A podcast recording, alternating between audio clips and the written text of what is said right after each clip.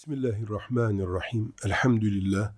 Ve sallallahu ve sellem ala seyyidina Muhammedin ve ala alihi ve sahbihi ecma'in. Şu yaşadığımız hayatta her şeye hükmeden dünya çapında insan gözüyle para dediğimiz şeydir. Veya paranın içini dolduran şeydir. Paranın içini dolduran şey, mesela altın, gümüş, arsa, bina, araba.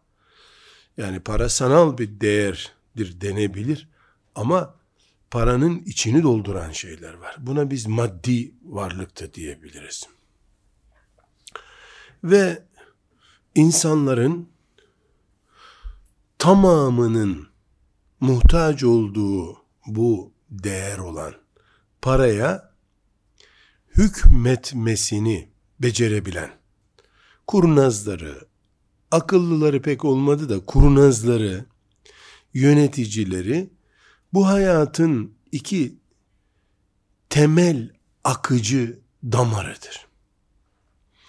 Dünyada parayı tamamen kaldırdığımızı varsayarsak 10 dakikalığına, bu elektrik kesilmesine filan benzemez.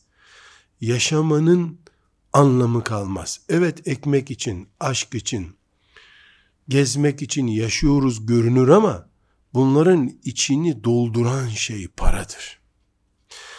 Parayı yönlendiren güç de aslında paradan üstündür.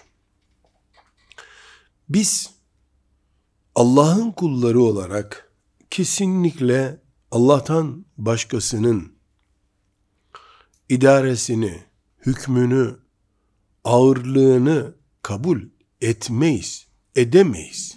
Ettiğimiz zaman bu bizim için bir iman sorunu oluşturur. Ama başımızda Ömer bin Hattab radıyallahu anh gibi büyük bir adalet simgesi bulunsa bile ortada para olması lazım hayatın devam etmesi için. Veya paranın içini dolduran şeyin bulunması lazım. Bugün para diye bir nesne kullanıyoruz ama belki bundan 1500 sene önce insanlar para diye bir şey kullanmıyorlardı. Altını kullanıyorlardı. Ondan önce de işte bir çuval buğday götürüyordu. Karşılığında bir ayakkabı alıp geliyordu gibi. Ama söz konusu şey, bir şey ver, bir şey vereyim sana mantığıdır. Bu da birilerinin idaresiyle ahenkli bir şekilde devam eder. Dolayısıyla dünyada hükümran olmak isteyenlerin paraya hükmetmesi lazım. Çünkü para silaha da hükmediyor. Tarlaya da hükmediyor. Arabaya da hükmediyor. Bunun için dünyada nüfusu milyarın üstünde olan, yani dünya 7 milyar, bu 7 milyarın neredeyse 7'de biri kendisine ait olan Hindistan bir söz sahibi değildir. Çünkü paraya hükmetmeyi becerememiştir. Çin fakirliğin, fuhşun, rezaletin simgesi bir ülkeydi 50 sene önce. Komünizm hegemonyasında sürünüyordu. Malı adi mal, kullanılmaz mal olarak biliniyordu. Gidersen turist olarak mikrop kapar ölürsün biliniyordu. Ticaret politikalarını komünizmden sıyırıp başka bir alana taşıdı. 30 senede dünyanın tamamına hükmedecek güç haline geldi. Çin'le Hindistan 3 aşağı 5 yukarı nüfusları aynıdır. Nüfuzları aynı değildir ama. Çünkü bugün Çin dünyada bir mutfağa, bir arabaya, bir apartmana, bir eve, bir iş yerine, nerede olursa olsun ait ne ihtiyaç varsa onu üreten bir ülkedir. Hindistan ise topraklarında yetişen karabiberi satmaktan başka bir teknolojisi yoktur. Bir de ağır hamaliye isteyen, çok ağır hamaliye isteyen, batılı ülkelerin masraf etmeye değer bulmadıkları şeyleri yapar satar. Mesela sokaklardaki kanalizasyon bacaların üstündeki kapaklar genelde Hindistan malıdır. Çünkü hiçbir ülke öyle 20 liraya 100 kiloluk bir sokak kanalizasyon kapağını satmayı uğraşmak için değer bulmaz. Hindistan bunları satar. Halbuki Amerika'nın 4 katı nüfusu var. Hatta 5 katı nüfusu var Hindistan'ın. Ama Hindistan'daki bütün zeki insanlar Amerika'daki bilgisayar merkezlerinde çalışıyor. Parayı yönetemediği için insanı da yönetemiyor. Dünya politikalarında sözü olmuyor. Ağırlığı olmuyor. Yani Nasreddin Hoca rahmetullahi aleyhin dediği gibi, eğer o dediyse, un var, şeker var, şu var, bu var, helva niye yok? Bu meselemiz dünya politikası meselesi değil, ama bir şeyi izah etmek istiyorum. Dünya parayla ayakta duruluyor veya paranın içini dolduran ekonomik değerlerle ayakta duruyor. Bu ekonomik değerleri yönetebildiğin kadar dünyada varsın. Bir köyde de, bir kasabada da, bir devlette de, dünya politikalarında da. Bunun için filan süper dev ülke dünyayı çok iyi yönetiyordan önce çok güçlü bankaları var. Bunu unutmamak lazım. Filan ırk 5 milyon nüfusları var. Dünyaya hükmediyorlar. Ama 5000 tane de bankaları var. Yani nüfus aslında nüfuz getiriyor. Ama parayı kullanabilirsen getiriyor. Çin ve Hindistan son 50 seneleri incelendiğinde bunun çok müthiş örneğidirler. Böyle bir düzen kurmuş Allah-u Teala. Yani bu içimize mal sevgisini, hibbunel mâle hubben cemma, yani çok yoğun bir mal sevgisi var içimizde. Dolayısıyla mal insanın can boğazı gibi bir şey. Sıktın mı orayı, oturuyor oturduğu yerde. Bunu anlamamızın daha sonra en önemli konumuz olan bir bölümüne geçeceğiz bu başlığın. Bunun ne kadar güzel bir örneği şöyle anlaşılabilir. Yani bir insan kaç para eder? Herhangi bir çocuğa soralım. Yani 15 yaşında bir çocuğa kaç paraya seni satın alabilirim diyelim. Yani çocuk da olsa, 15 yaşında çocuk da olsa 5000 liraya al beni diyen olur mu? Veyahut da 50.000 lira ver bana, canım senin olsun der mi kimse kimseye? Yani çocuk bile kendisine fiyat biçmez. Böyle bir dünyada yaşıyoruz. Ama cebindeki 5 lirayı almak isteyen yan kesiciye vermemek için ölmeye razı olur. Senin fiyatın 6 liradır deseydin buna hakaret kabul eder. Asla razı olmazdı pazarlıkla söz konusu olduğunda. Ama cebindeki 5 lirayı almamak için çırpınırken bıçaklarlar onu. İkinci bıçağı yemeden alın bu parayı yeter ki beni bıçaklamayın demez. O bıçağı vermemek, o 5 lirayı vermemek için 10 bıçak daha yer, parça parça olur. O 5 lirayı da alır giderler.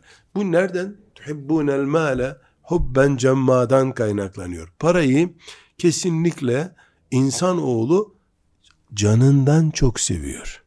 Böyle sessiz söyleyeyim bunu. Çok büyük bir iddia bu çünkü. Eğer canından çok sevmeseydi parayı insanoğlu, canını para için vermezdi. Canını verip parasını bırakmak istiyor. Ama o arada geçirdiği şoktan, can gittikten sonra parayı ne yapacaksın sorusuna cevap düşünmüyor. 10 saniye tefekkür etse, ben öldükten sonra bu parayı ne yapacağım ya? Alsınlar cebimdeki parayı da ben yaşayayım diyemiyor. Bu sebeple insanın bu para sevgisi bütün insanlarda var. İhtiyarlarda da var. Gençlerde de var. Kadında var. Erkekte var. Bu para sevgisini idare edebildiğimiz zaman olgun insanı ortaya çıkarabiliriz. Para sevgisini sıfırlamak diye bir şey söz konusu değil, ama böyle bir şey olmaz.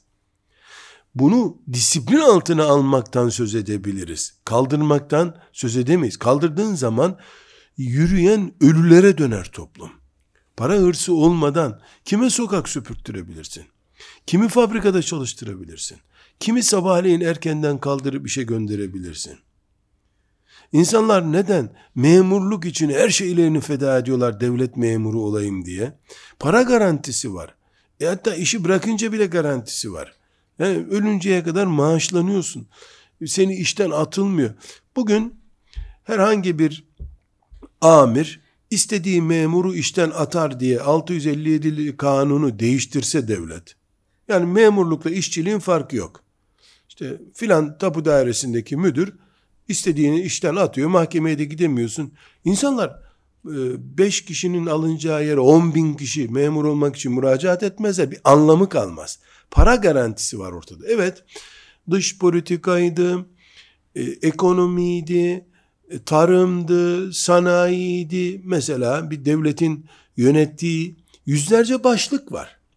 Ama bunların tamamı para etrafında dönen toplumu döndürmek içindir. Parayı kaldırdığımız zaman hayat durur. Dolayısıyla biz hayatı paranın etrafında idarecilik olarak görüyoruz.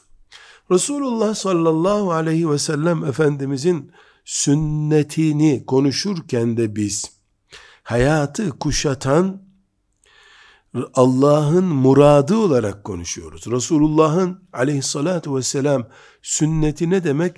Allah'ın peygamberine uygulattırdığı hayat tarzı demek. O zaman biz sünnetin, yani Resulullah sallallahu aleyhi ve sellemin kulluk pratiğinin, sünnet buna diyoruz, hadis buna diyoruz, bu kulluk pratiğinin parayı ve parayı yöneten idareyi nasıl şekillendirdiğini bilmemiz lazım.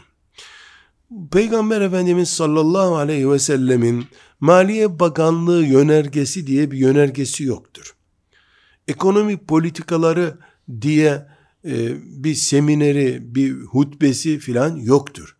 Ama onun 23 yıllık konuşmalarında, tavırlarında ümmetinin para politikalarını, parayı üstten idare eden siyaset politikalarını, yöneticilik ve paranın, ekonominin kesiştiği yerdeki uygulamalarını özetleyen hadisi şerifleri vardır. Bu hadisi şerifleri şimdi ele alarak yani bir İslam ekonomisi konusunu konuşmuyoruz.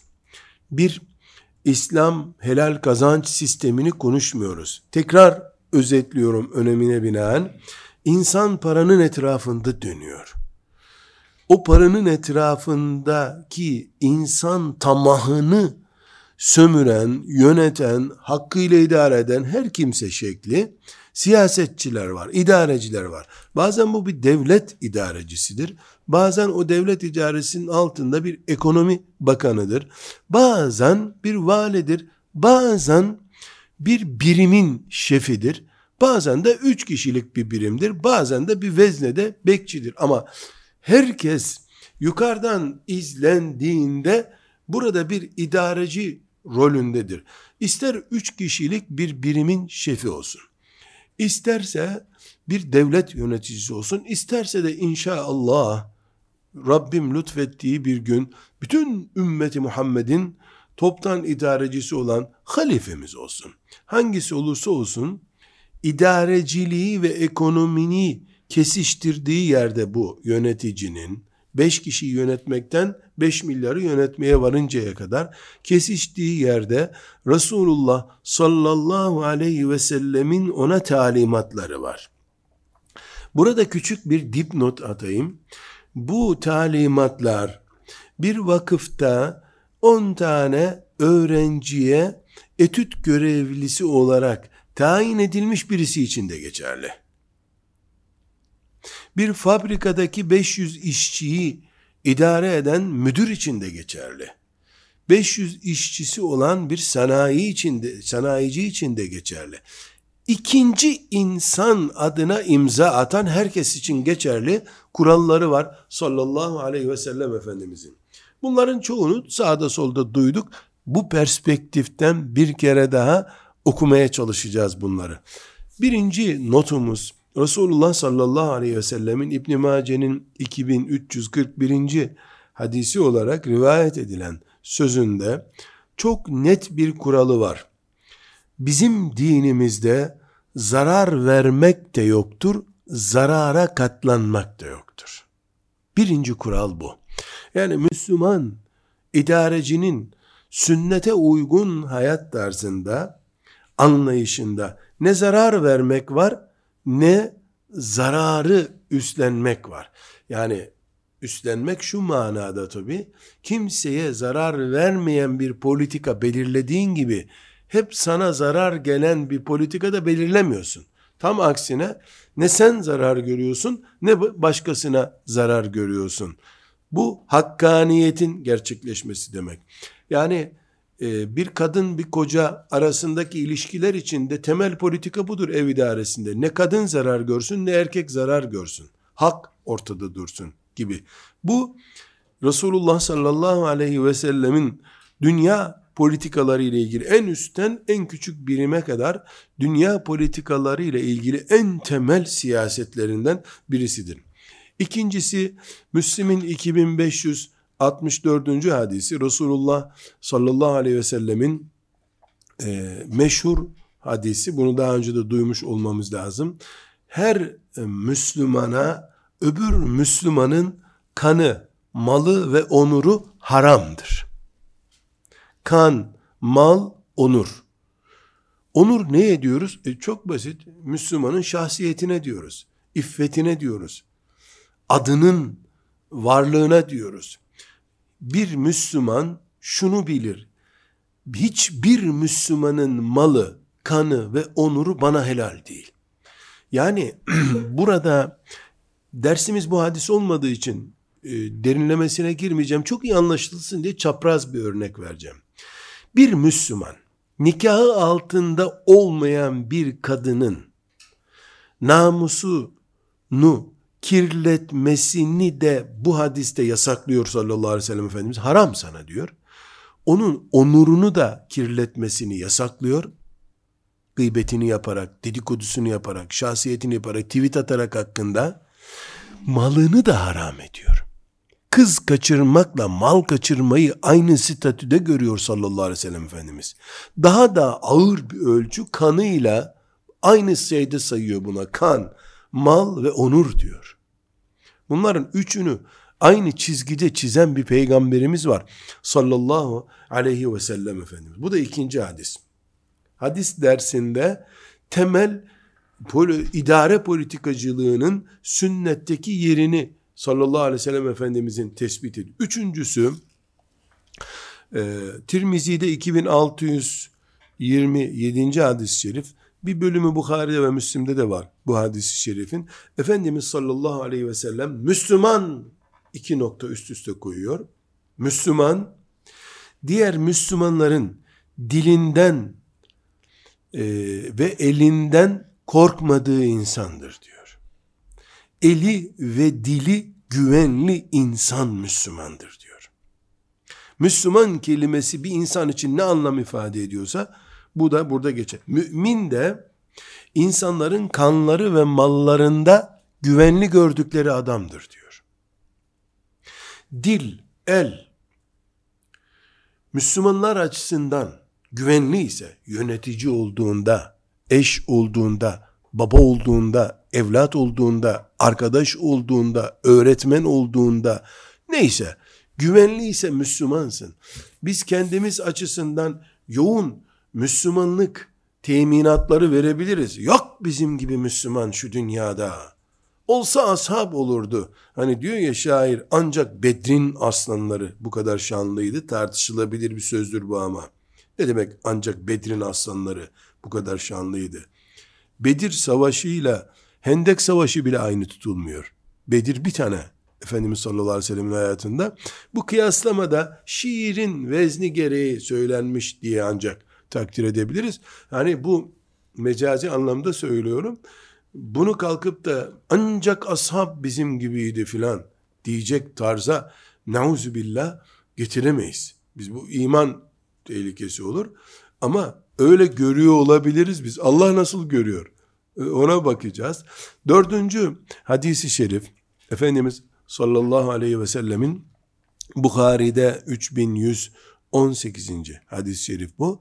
Efendimiz sallallahu aleyhi ve sellem buyuruyor ki, insanlar görüyorum, kamu malında hakları olmayacak şekilde el uzatıyorlar. Kamu malına hakları olmayacak şekilde uzatıyorlar. Kıyamet günü onların ateşi var, haberi olsun buyuruyor. Bu çok önemli. Bu 4. hadis-i şerif. Böylece 4 hadis koyduk. Müslüman bir vakıfta yönetici olduğundan, Müslümanların Birleşmiş Milletler'inin başına bir yönetici olduğu güne kadar, bu 4 hadis herkesin yönetici olup para idare etmek, insanların rızkına, insanların şahsiyetine, insanların geleceğine dair imzalar atanların, bu 4 hadisin neresindeyim diye düşünmeleri gerekir. Aksi takdirde, yani namazlar kıyamet günü sadece başkaları için çalışıp çabaladığımız şeylere döner. Oruçlar, sadakalar, hepsi başkalarına gider kıyamet günü. Çünkü biz, birisinin arabasını çalan, kıyamet günü o arabayı ödeyecek diye inanıyoruz da, birisinin tweet atarak onurunu çalan bir şey ödemeyecek mi? Hadis-i şerif, Efendimiz sallallahu aleyhi ve sellem, kan, mal, onur diyor. Kan, mal, onur, bunlar eşit şeyler. Bütün gıybetler teraziye girecek kıyamet günü. Dedikodular, nemimeler teraziye girecek kıyamet günü. Hatta ve hatta kibir bir çeşit insan zulmüdür. Çünkü kibir kendini başka insandan üstün görme, onu hor görmedir. Bu ezmektir. Bu bile teraziye girecek kıyamet günü de. Ağır geleceği için Resulullah sallallahu aleyhi ve sellem Efendimiz, kalbinde zerre kadar kibir bulunan cennete giremeyecek diyor. Yani ne demek cennete giremeyecek? Yani teraziyi batıracak kibir. Maazallah. Burada kardeşler, paranın ve yönetimin kesiştiği yerde katkısı bulunan herkes için geçerli dedik ama şüphesiz bir yerde 500 işçinin personel müdürü olanla, işletme şefi olanla, bir gariban 2 çocuğuyla beraber bir evi idare eden Müslümanın ağırlığı aynı değil ama sorumluluk bandı aynı band. Burada Resulullah sallallahu aleyhi ve sellemin bu 4 hadisini ele aldığımızda öne çıkardığı bir şey var.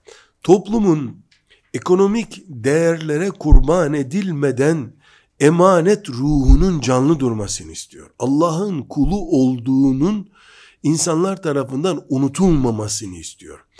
Karun'un ve Firavun'un başına gelen bela buydu. Mal gözlerini dürdü. Her şeyin sahibi olduğunu düşündü.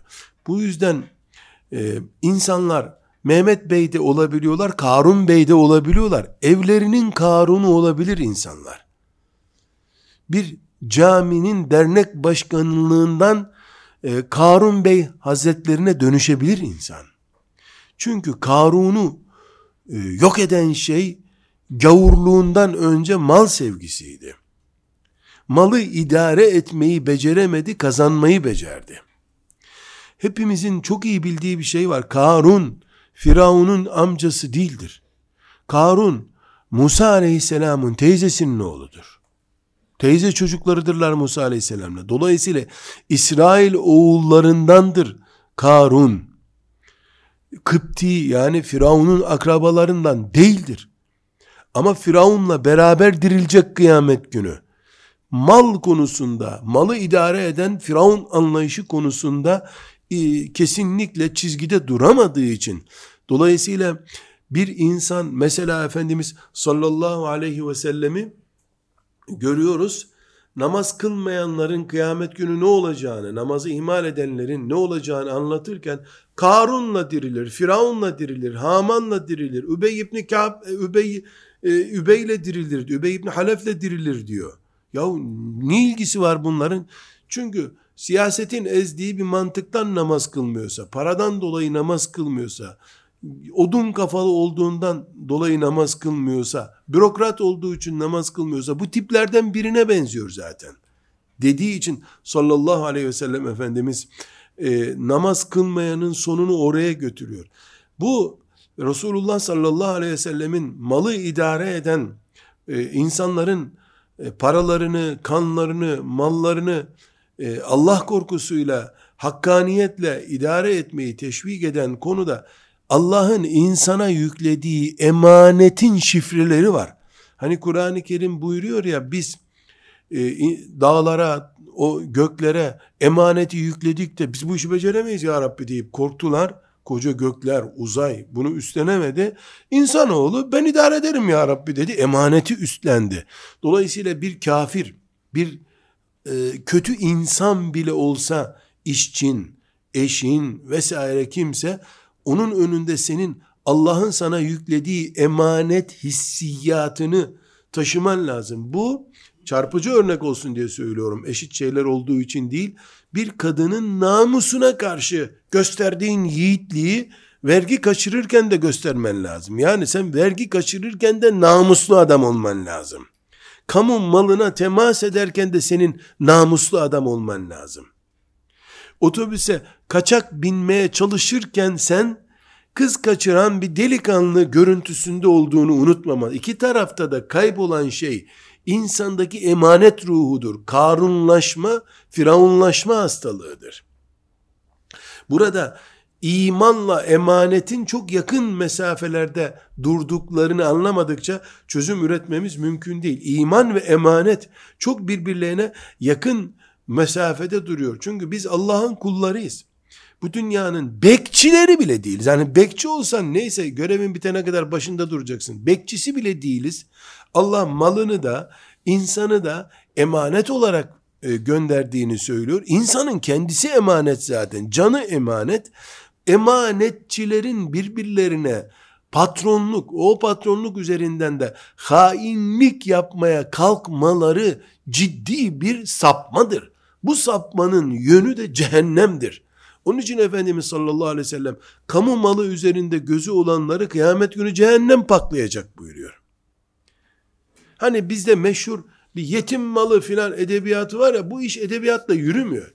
Yetim malı her halükarda gidip, yani aldım babası ölen çocuğun elindeki malı diye anlaşılıyor da, yani bu kadar bir değeri, bu kadar basit algılama ancak bu kadar olur. Yani sen burada otururken bir memur olarak 3 dakika performansı düşük çalışman, Türkiye'nin öbür ucundaki bir yetimin hakkına tecavüzdür. Budur yetim hakkını düşünmek. Kamu malı anlayışı budur. Burada ümmeti Muhammed'in toprakları üzerinde, malı üzerinde, ümmeti Muhammed'e ait değerler üzerinde görev alanların, memur olanların kesinlikle Resulullah sallallahu aleyhi ve sellem tarafından hain yaftasıyla yaftalanabileceklerini unutmamaları gerekiyor. Bir cami imamlığı dahi budur ama. Yani biz mesela cami imamı 5 vakit namaz karşılığı maaş alıyor diyoruz ya, 5 vakitten 4'üne gelip de 1'ine gelmese, İşte o bir vaktin maaşı sana helal olmadı deniyor. Ya bunu anlamak için kültürlü olmak gerekmiyor ki, elbette 1/3 şu kadar eksik.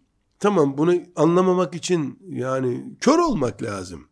Ama uyuşuk kıldırdığın namaz yüzünden, namaza yeni başlamak için heyecanlanıp camiye gelen bir delikanlı hepten namazdan soğuyup gittiyse, bu bir kamu hakkı ihlali değil mi? Robot mudur imam? Robot mudur? Sadece orada eğilip kalkmak. Yani çok yüksek bir teknolojiyle artık Diyanet camilere robot imam da alabilir. Allah'ın izniyle de saniye şaşmaz ondan sonra namaz. Tadil erkana göre de güzel bir namaz kılarız hiç olmasın. Yani camilerde bu mudur? Yani camiye yeni geldiğini gördüğün bir genci odana çağırıp hoş geldin, seni yeni gördüm, bu mahallede misin demedikçe imamlık mıdır? Bu sebep, yani imamlığı aldım benim mesleğime çok yakın bir yer olduğu için, yani en iyi onu anlatayım, ama her meslek böyledir. Ortada bir performans sorunu var. Biz burada bir Müslüman görevli, kamu alanında veya her yer kamu aslında, kendi evi de kamu, çünkü bizim değil, Allah'ın malı, Allah'ın evleri, Allah'ın mülkü, her şey Allah'ın burada. Biz bir nevi Her yerde kamu alanındayız. Kamusal bir alandayız. Burada iffetli olmayı, namuslu olmayı sözlüğümüze yazmak zorundayız. Sadece kız kaçırmak değildir namussuzluk. Aynı zamanda iş kaçırmak da bir namussuzluk çeşididir. Sadece kadınlara taciz eden adi suç işlememiştir. Kamu malına taciz eden de adi bir suç işlemiştir. Vakıf malını taciz eden de, hor kullanan da suç işlemiştir. Ümmetin enerjisini, insanlığın enerjisini sömüren de hırsızdır. Yani namus mefhumunu çok yükseklere taşımamız lazım ki ümmeti Muhammed'den farkımız belli olsun. Dolayısıyla her şeyi robotik manada yerine getiren değil, insani manada heyecan gösteren insan olmak zorundayız biz. Resulullah sallallahu aleyhi ve sellemin bu sözlerini anlamak için. Burada biz mümin olarak kendi hakkımızla diğer bütün insanlardan herhangi birisinin hakkını aynı şekilde eşit tutabiliyorsak, yani benden de kaybolmasın, kimseden de kaybolmasın diyebiliyorsak imanla paralel noktadayız. Çünkü la darara ve la dırar buyurmuştu Efendimiz sallallahu aleyhi ve sellem. Ne zarar vermek ne de zarar görmek yoktur. Kendin de aptal olmayacaksın, kimseyi de aptal yerine koymayacaksın. Şimdi bir noktayı ben kendime de tabii değerlendiriyorum. Devlet hastanesine gidiliyor. Devlet hastanesinde 20 kişi sıra bekliyor. Filan işte bölümde sıra bekleniyor. Birisi geliyor, oradan birisini ayarlıyor. O 20 kişinin önüne fişini aktarıp gidiyor. Ne yapıyorsun? Ben rahatsızım. Buradakiler çay içmeye mi geldiler doktora? Bunlardan farklı olabileceğin tek nokta acil bölümüdür. Trafik kazasından veya bir yerden gelirsin, zaten acil hastası olduğunu anlaşıldı mı seni yukarı sıraya koymazlar. Bunun dışında hastanede sıra almak kesinlikle bu bahsettiğimiz şeylerden bir tanesine giriyor. Ama özel doktora gidersin. Hastanenin özel farklı ücret ödenince hastaya öncelik tanıyan bir birimi vardır. Özel hastane, devlet hastanesinde böyle bir şey yok. O birimde bir sıkıntı olmaz. Çünkü herkesin 3 verdiği yerde 4 verip beklemeden muayene olmak gibi bir şans tanınabilir. Burada yani meselemiz hastanede sıra bekleyip beklememe meselesi değil, ama bizim meselemiz kıyamet günü Allah'ın namazları kılmadığımızdan bizi soracağı gibi kamudaki yanlışlarımızdan da soracağını anlatmaya çalışıyorum. Hastanede sıra nasıl beklenir onu anlatmıyorum. Müslüman farkımız bu. Burada çok çirkin bir savunma taktiği var. O çirkin savunma taktiğini konuşmaya bile değer bulmuyorum. Böyle, herkes böyle yapıyor. Herkes gavur bu dünyada. 7 milyarın 6 milyarı biz gavuruz diyor. Şimdi gavurluk sıradan bir şey mi olacak? Herkesin böyle yapması başka. Ümmeti Muhammed'den mümin bir insan olarak benim yapmam gereken başkadır. Benim kimliğim başka. Benim kimliğimde mümin yazıyor, Müslüman yazıyor.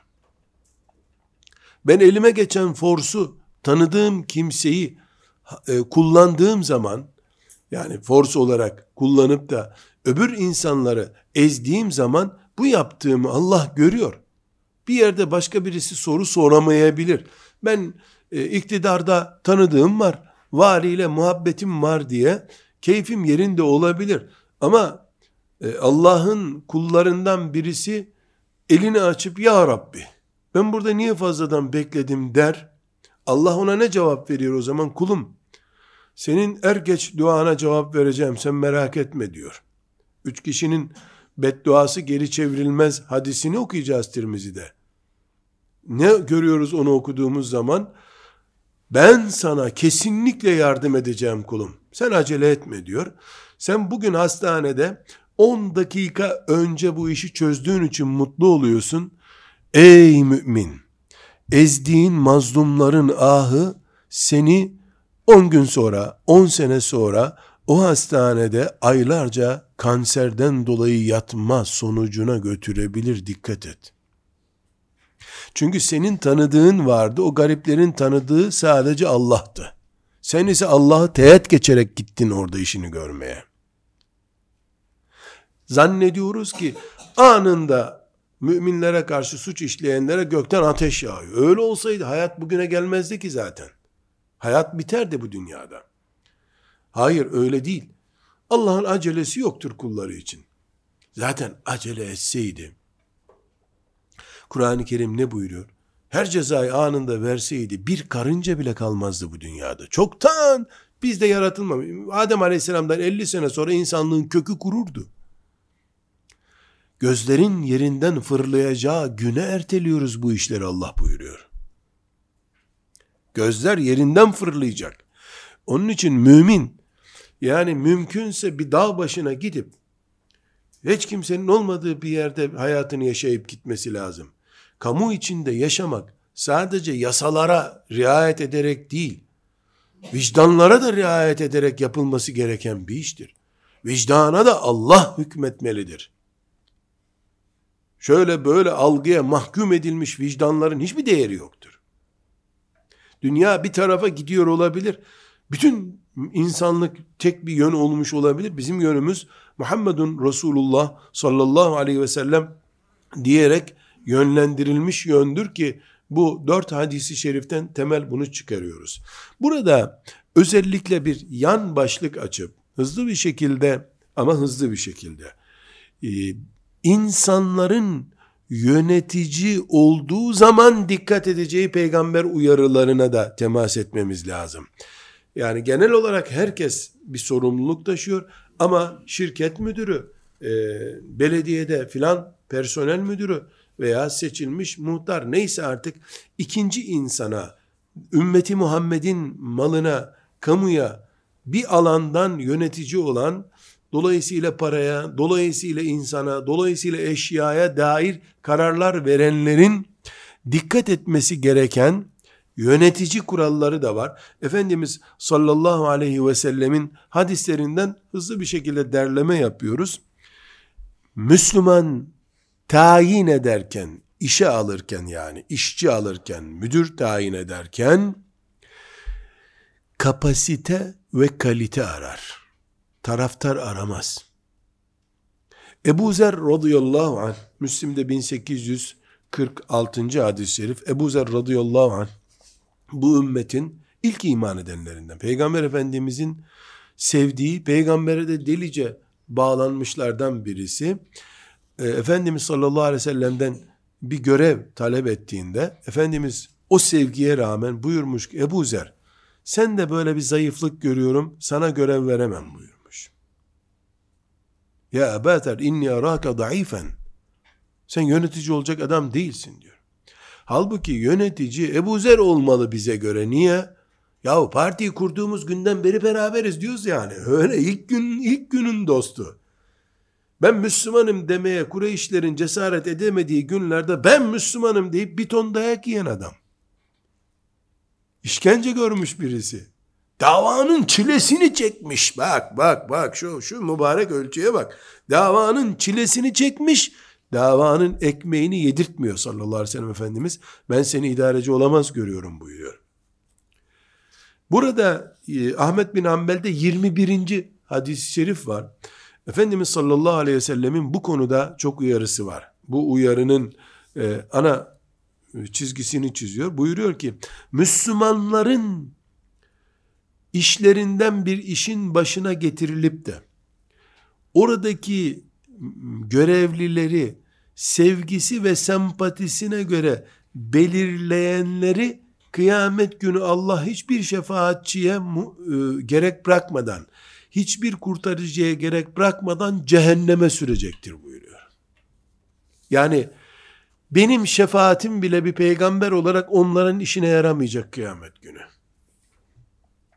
Ahmet bin Hanbel'de ve diğer hadis kitaplarının en meşhur hadis isimlerini kullanıyorum. Sadece diğer hadis kitaplarının ismi bilinmiyor. Ahmet bin Hanbel'de 21. hadis. Müslüman bir yere görevli geliyor. ehlini, ehliyetlisini, kapasitesini ayarlamak yerine tanıdığını, geçmişteki beraberliğini, akrabasını, yeğenini, hemşerilerini dolduruyor. Kıyamet günü Allah onun hakkında şefaat kabul etmeyecek buyuruyor. Çünkü en başta dedik ya, göklerin kabul etmediği emaneti kabul etmiş bir insanız biz. Allah adalet istiyor. Bu adaleti sen hemşeriliğine kurban ettin. Tanıdıklığına kurban ettin. Başka meşhur Bukhari'de 59. hadis-i şerif, hepimiz biliriz. Efendimiz sallallahu aleyhi ve sellem kıyameti ne zamandır diye merak edip soran sahabeye ne buyuruyor? İşi ehli olmayana veriyorlar, gördün mü kıyameti bekleyebilirsin buyuruyor. Kıyamet kopalı ne kadar olmuş meğer ki, gördün, kıyamet kopmuş da haberimiz yok bizim. Ehline iş vermek, literatürden kalkmış şeyler bunlar.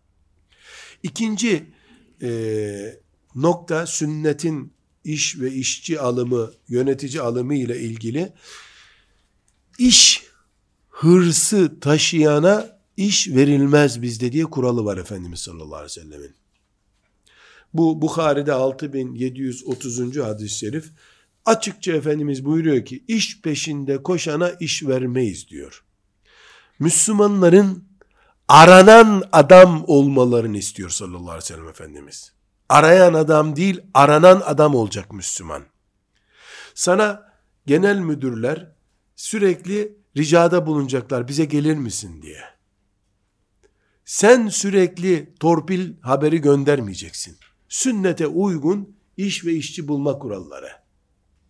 Tabi bu, alnının terinin ve geçmiş becerilerinin ispat edilmesini gerektiriyor. Tek özelliğin A4 kağıdı, Anadolu'da köylük bir yerde kurulmuş bir 2 yıllık okul, 4 yıllık bilmem ne yüksek okulundan bir kağıt vermişler sana. Bu kağıttan 10 tane fotokopi çektirmişsin. Belki noterde bile tasdik ettirmemişsin. İş. Özelliğin ne? Bak kağıda bak. A4. A4'ten başka göstereceğin sabıkan yok. Geçmişin yok. Stajda filan fabrikadaydım. Müdür bana rica etmişti. Burada kalsana, maaşı fazla verelim diye. Bak müdürün rica tweet'i. Mail göndermişti müdür. Bir işçi, bir müdür, bir memur geçmiş tecrübelerini ispat etmeli. Peki hemen bunu ben konuşunca ne diyeceğini gençlerin biliyorum. Biz daha yeni mezun olduk. Neyi ispat edecektik? Tatillerden neredeydin sen? Madem hukuk okuyordun, tatilleri turist gibi gezecek yerde bir avukatın yanında niye staj yapmadın sen? Avukat bey, ben burayı süpüreyim, yeter ki bana 3 ay tatilde hukuk nasıl işliyor göster. Niye demedin? Hangi mesleğin stajı yok? Burada Müslümanlar olarak kağıtlara güvenme dönemini bitirmemiz lazım. Başarımıza, alın terimize, ispat ettiğimiz rüştümüze güvenmemiz lazım. Resulullah sallallahu aleyhi ve sellem iş hırslısına iş vermeyiz buyuruyor. Hadis ya. Sahih hadis-i şerif. İşi ehline veririz buyuruyor. Böylece ümmeti Muhammed kalitenin adamı olmuş olur. Üçüncü bir nokta, ümmeti Muhammed'de biz iş verdiğimiz zaman insanların gözünü ve karnını doyurmak zorundayız. Devlet asgari ücret belirlemiş olabilir. Bu illa bu kadar verin demek değildir. Bir insana ne kadar maaş yeter bu dünyada, bunu bilen birisi işçi çalışır. Vakıf için de geçerli bu. Düşük ücretle insanlar sömürüldüğü zaman kalite arayan ümmet olamayız. Burada Ebu Davud'da ve İbni Huzeyme'nin sahihinde rivayet edilen meşhur bir hadis-i şerif var. Onu şefaatini umarak Efendimiz sallallahu aleyhi ve sellem'den nakletmek istiyorum. Buyuruyor ki, biz birisine görev verdiğimiz zaman eşiyle evlenip yetecek bir miktar, evine hizmetçi tutacaksa hizmetçi miktarı ve ev kirası, bunların hepsini hesaplayıp bizden öyle maaş istesin buyuruyor. Bu çok önemli bir nokta bu. Bakın ne diyorum? Evlilik, eve hizmetçi, ev kirası ve ev geçimi bu dört şeyi hesaplasın, bizden ona göre maaş alsın diyor sallallahu aleyhi ve sellem. Asgari ücret komisyonunun dünyada olmadığı bir zamanda, asgari ücret komisyonu kurulmuyordu ama Allah adaletini kurmuştu Medine-i Münevvere'de. Adalet kurmuştu. Bu sebeple Müslümanlar olarak biz işçi çalıştırırken vesaire, yani Allah-u Teala'nın bizden çok fazla şeyler istediğini, dolayısıyla bir emanet, yöneticiliğin bir emanet olduğunu unutmamamız gerekiyor. Dördüncü bir nokta, emri bil maruf ve nehy anil münker. Ne demek emri bil maruf ve nehy anil münker? İyiliği teşvik ediyorsun, kötülükten alıkoyuyorsun. Yönetici ve yönetilen arasında bu kaldırıldığı zaman, Allah'a imanı dengede tutan güç öldürülmüş demektir. Patron elini arkasına koyup bu olmadı oğlum, böyle olmaz deme hakkı olduğu gibi, işçinin de veya memurun da gelip efendim sizin bu yaptığınız şu sözü ben anlayamıyorum, şu dini kurala uymuyor, şu insani nesneye uymuyor demeli. Bu bizim sendikalaşmadan önce Allah'ı aramızda adalet gücü olarak tutmamız anlamına geliyor. Gene sendikamız olsun, gene yasalar belli düzen koysun ama emri bil maruf ve nehy anil münker, işçi, işveren, amir, memur, aile mefhumu vesaire, nerede insan olarak bulunuyorsak orada emri bil maruf ve nehy anil münker kapasitemiz bulunmalı muhakkak. Bir başka husus da veyahut da beşinci noktamız, dikkat edilecek yönetici yönetilen arasında, yönetici ve yönetilen herkes şüphe ortamından uzak duracak. Bu temel İslam siyasetinden, temel aile düzeninden birisidir. Ne demek şüphe ortamından? Yani gıdıklamayacaksın insanları. Sekreterinle kapalı bir ortamda saatlerce durup dedikodu ürettirmeyeceksin. Hep böyle akşamları çıkarken siyah bir poşetle gidiyor bu adam dedirtmeyeceksin.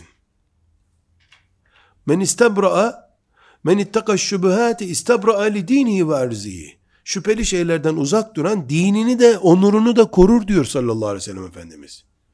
Bu bir risktir. Yani sürekli meçhul adam görüntüsü vermemek gerekiyor.